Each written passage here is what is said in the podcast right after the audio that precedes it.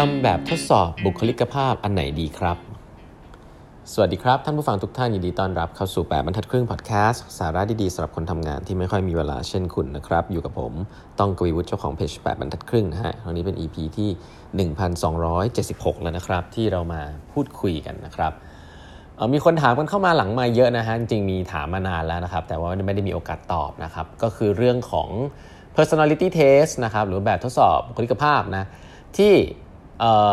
มีใช้ก็อยู่ในปัจจุบันเนี่ยตัวไหนดีนะครับผมก็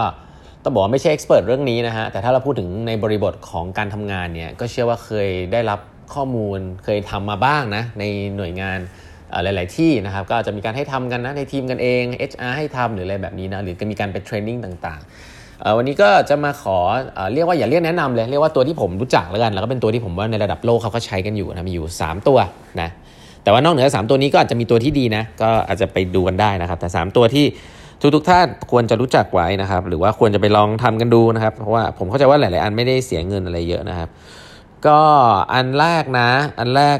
คนจะพูดกันถึงเยอะเเขาเรียกกันว่า MBTI นะบางคนเรียกว่า Mayer Briggs นะซึ่งมันเขามีพื้นฐานมาจากจิตวิทยาคาวจุงอะไรเงี้ย ก็ก็มี research base พอสมควรนะครับ เป็นนักจิตวิทยาเนาะ แต่ว่าบางบางสำนักเขาก็ไม่เชื่อนะ บางสำนักเขาบอกว่าอันนี้มันไม่ค่อยใช่วิทยาศาสตร์เท่าไหร่ แต่ก็ลองไปดูแล้วกันนะครับเอ่อ MBTI เนี่ยก็ถามผมเชื่อว่าหลายๆคนคงคงผ่านผ่านตามาบ้างเนาะเพราะ MB ถ้าพูดถึง MBTI เนี่ยอ่าก็ก็เราจะเคยได้ยินคนพูดกันว่า ฉันเป็นเอ่อ INTJ นะฉันเป็น ESTJ INFP อะไรเงี้ยไอตัวประกอบพวกนี้มันจะมีอยู่ 8 ตัวด้วยกันนะครับมันจะมีอยู่ทั้งหมดตัว 8 ตัวอักษรด้วยกันเอามารวมกันเป็นบุคลิกของคุณ นะครับ ก็ไม่ได้สำคัญว่าแม่นไม่แม่นนะถามผมสำคัญว่าแบบเอาไปใช้อะไรต่อนะครับเอาไปใช้ในการทำงานต่อเอาไปพูดคุยกันยังไง ซึ่งเดี๋ยวผมจะเล่าให้ฟังในตอนท้ายเนาะก็อันนี้คือเขาเรียก MBTI นะครับหรือว่าถ้าไปไป search ในอินเทอร์เน็ตก็คือเอ่อ16 personalities นะครับก็ลองไปดูกันได้ อีกอันนึงซึ่งมีการพูดถึงกันเยอะนะฮะในช่วงที่ผ่านมา แล้วก็มีใช้กันมานานแล้วแหละนะตัวนี้เรียกว่า DISC นะ DISC test นะครับ ตัวนี้ก็มีการพูดถึงเยอะ มี consult หลายเจ้าไปใช้นะครับในการเอาไปทำ team building หรืออะไรเงี้ยนะครับ ก็ก็เป็นตัวที่โด่งดังใช้คำนี้แล้วกันเนาะ ดีไม่ดีคงไม่คอมเมนต์กัน DISC ก็มี dominance นะครับ influence steadiness แล้วก็ compliance นะครับ คล้ายๆกันนะก็มองในมุมคนที่แตกต่างกันออกไป 4 มุมมองนะครับ ก็สามารถจะไปทำเทสตัวนี้กันได้ถ้าสนใจเนาะก็ลอง search DISC personality test นะครับ ตัวนี้ก็เป็นอีกตัวหนึ่งที่ค่อนข้างดังนะครับ อีกตัวหนึ่งซึ่งผมคิดว่าตัวนี้เข้าใจว่าต้องจ่ายตังค์นะ แต่ตัวนี้ค่อนข้างดีนะ เพราะว่าส่วนตัวผมคิดว่าในการทำงาน ตัวนี้จะเน้นเรื่องการทำงานไม่ไม่ใช่ personality อย่างเดียวนะ ก็คือเขาใช้ว่าเออก็คือตัวที่เรียกว่า strength finder นะครับ strength finder เนี่ยตัวผมส่วนตัวก็ชอบนะ มันละเอียดดีนะครับ แล้วก็บอกถึง strength ของเรานะ อันนี้เอาไปใช้ในเชิงของ career ในเชิงการทำงานว่าฉันอยากจะทำอะไรแล้วทำต่อไปดีไหมอะไรอย่างเงี้ยก็ โอเคนะครับ strength finder เป็นตัวที่ผมชอบอีกตัวหนึ่งนะครับ แล้วก็ตัวสุดท้ายซึ่งอันสุดท้ายเนี่ยเป็นตัวที่ผมใช้บ่อยสุดนะต้องใช้คำนี้ก่อนนะครับ แล้วก็ทำไมใช้บ่อยแบบที่คุณต้องทำไมคาว่าใช้บ่อยหมายความว่าอะไรเดี๋ยวเล่าให้ฟัง แต่ตัวนี้ผมว่ามัน simple ดี ผมชอบอะไรให้มัน simple เนาะ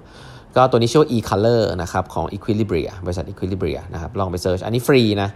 เอ่อตัวนี้ผมไม่ค่อยได้ไม่ค่อยได้ใช้เหมือนว่าทำให้ตัวเอง หรือว่าตัวเองเก่งอะไรอะไรอย่างเงี้ยคงไม่ใช่เหมือนพวก strength finder เนาะตัวเนี้ย มันทำค่อนข้างไวนะครับ แต่ผมอยากจะให้ส่วนปกติ ผมใช้ทั้งทีมทำครับแล้วเพื่อที่จะได้ดูครับเวลาเรา assess ทีมว่าเออทีมเรามีคน personality แบบไหนบ้างนะครับมันก็จะแบ่งเป็นสีสีนะ สีแดงเป็น doer นะครับ สีเหลืองเป็น people สีเขียวเป็นพวกคิดเยอะ analytic นะครับ แล้วก็สีฟ้าเป็น supporter นะ message หนึ่งเนี่ยเวลาทำเทสพวกนี้อันนี้ผมแชร์ในมุมมองของผมแล้วกันเนาะผมผมทำเพื่อให้ทุกคนรู้ว่าเกิด awareness ว่าคนเรามันต่างกัน นะครับทีมเราควรจะเป็นคนที่แตกต่างกัน ถ้าเรามีคนเหมือนกันหมดเลยเนี่ย อันนั้นทีมน่าจะลำบากพอสมควรเนาะ ใครทำเรื่องอินโนเวชันจะรู้ว่าเรื่องนี้สำคัญมาก คุณควรจะมีคนที่แตกต่างกัน เพราะฉะนั้นตัวนี้มันจะเป็นตัวที่บอก แล้วก็เราให้ทีมทำทั้งหมดเนี่ย แล้วเราก็ผลลัพธ์มาแชร์ทีมเนาะ หลาย ๆ ที่เนี่ยเข้าใจผิดก็เอาผลพวกนี้เป็น confidential เนาะ ผมว่าไม่ควรนะเอ่อถ้าถ้าทุกคนยินยอม ผมคิดว่าเอามาโชว์เลยว่าทีมเราเนี่ยเอามาทำคิดแมปเลยว่าแบบมีสีอะไรเยอะน้อยใครบ้างอย่างไรนะ ไม่ต้อง anonymous ด้วยซ้ำ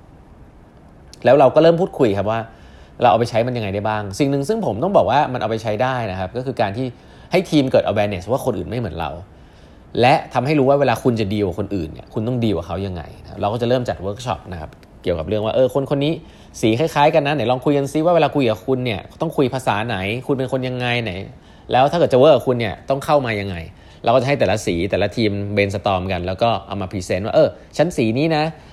ภาพรวมของของเราคือเราเป็นคนแบบนี้ แล้วเราอยากให้คน work กับเราแบบนี้อะไรเงี้ยเราก็จะได้เทคเอาไว้มาพอสมควรว่าเออคนที่แตกต่างกันเนี่ยเขาก็มีวิธีในการดีลการ approach ที่อยากให้แตกต่างกันด้วยในเชิงของ person เลยนะ เพราะฉะนั้น key message ก็คือให้เกิด awareness นะครับ ให้รู้ว่าทำงานกันยังไง แต่ที่สำคัญที่สุดนะครับ ซึ่งผมจะระมัดระวังว่าไอ้เทสพวกนี้มันเป็นการมันไม่ได้เป็นการ label คนนะว่าคนเป็นแบบนี้เป๊ะๆคุณเป็นแบบนี้นะฮะ ทุกๆคนเนี่ยมีสเปกตรัมของ personality หลาย ๆ แบบอยู่แล้วเนาะไม่ได้เป็น discrete นะหนึ่งสองสามสี่ห้าไม่ใช่ เรามีทุก ๆ ส่วนผสมอยู่แล้ว เยอะน้อยต่างกันนะครับเป็นเปอร์เซ็นต์เป็นอะไรก็ว่าไป เพราะฉะนั้นเนี่ยเราจะไม่ label คนว่าก็เขาเป็นคนแบบนี้ไงมันเลยเป็นอย่างนี้ไอ้คำศัพท์แบบนี้ถ้าเกิดขึ้นในทีมเนี่ยต้องระมัดระวังจริงๆนะครับก็เป็น message ที่จะบอกทีมด้วยว่าอย่า label อย่าไปเชื่อร้อยเปอร์เซ็นต์นะนี่คือ indicative บ่งชี้เบื้องต้นเฉยๆนะสุดท้ายก็ต้องไป work กัน นะครับอันนี้ก็นำมาแชร์ครับบังเอิญมีคนถามเข้ามาแล้วผมว่าอาจจะไปพอเป็นประโยชน์นะครับวันนี้เวลาหมดแล้วนะฮะฝากกด subscribe แบบพัดครึ่ง podcast นะครับแล้วก็แบบพัดครึ่ง YouTube ด้วยนะฮะไปดูสัมภาษณ์ผู้บริหารกันได้เลยนะครับพบกันพรุ่งนี้ครับ สวัสดีครับ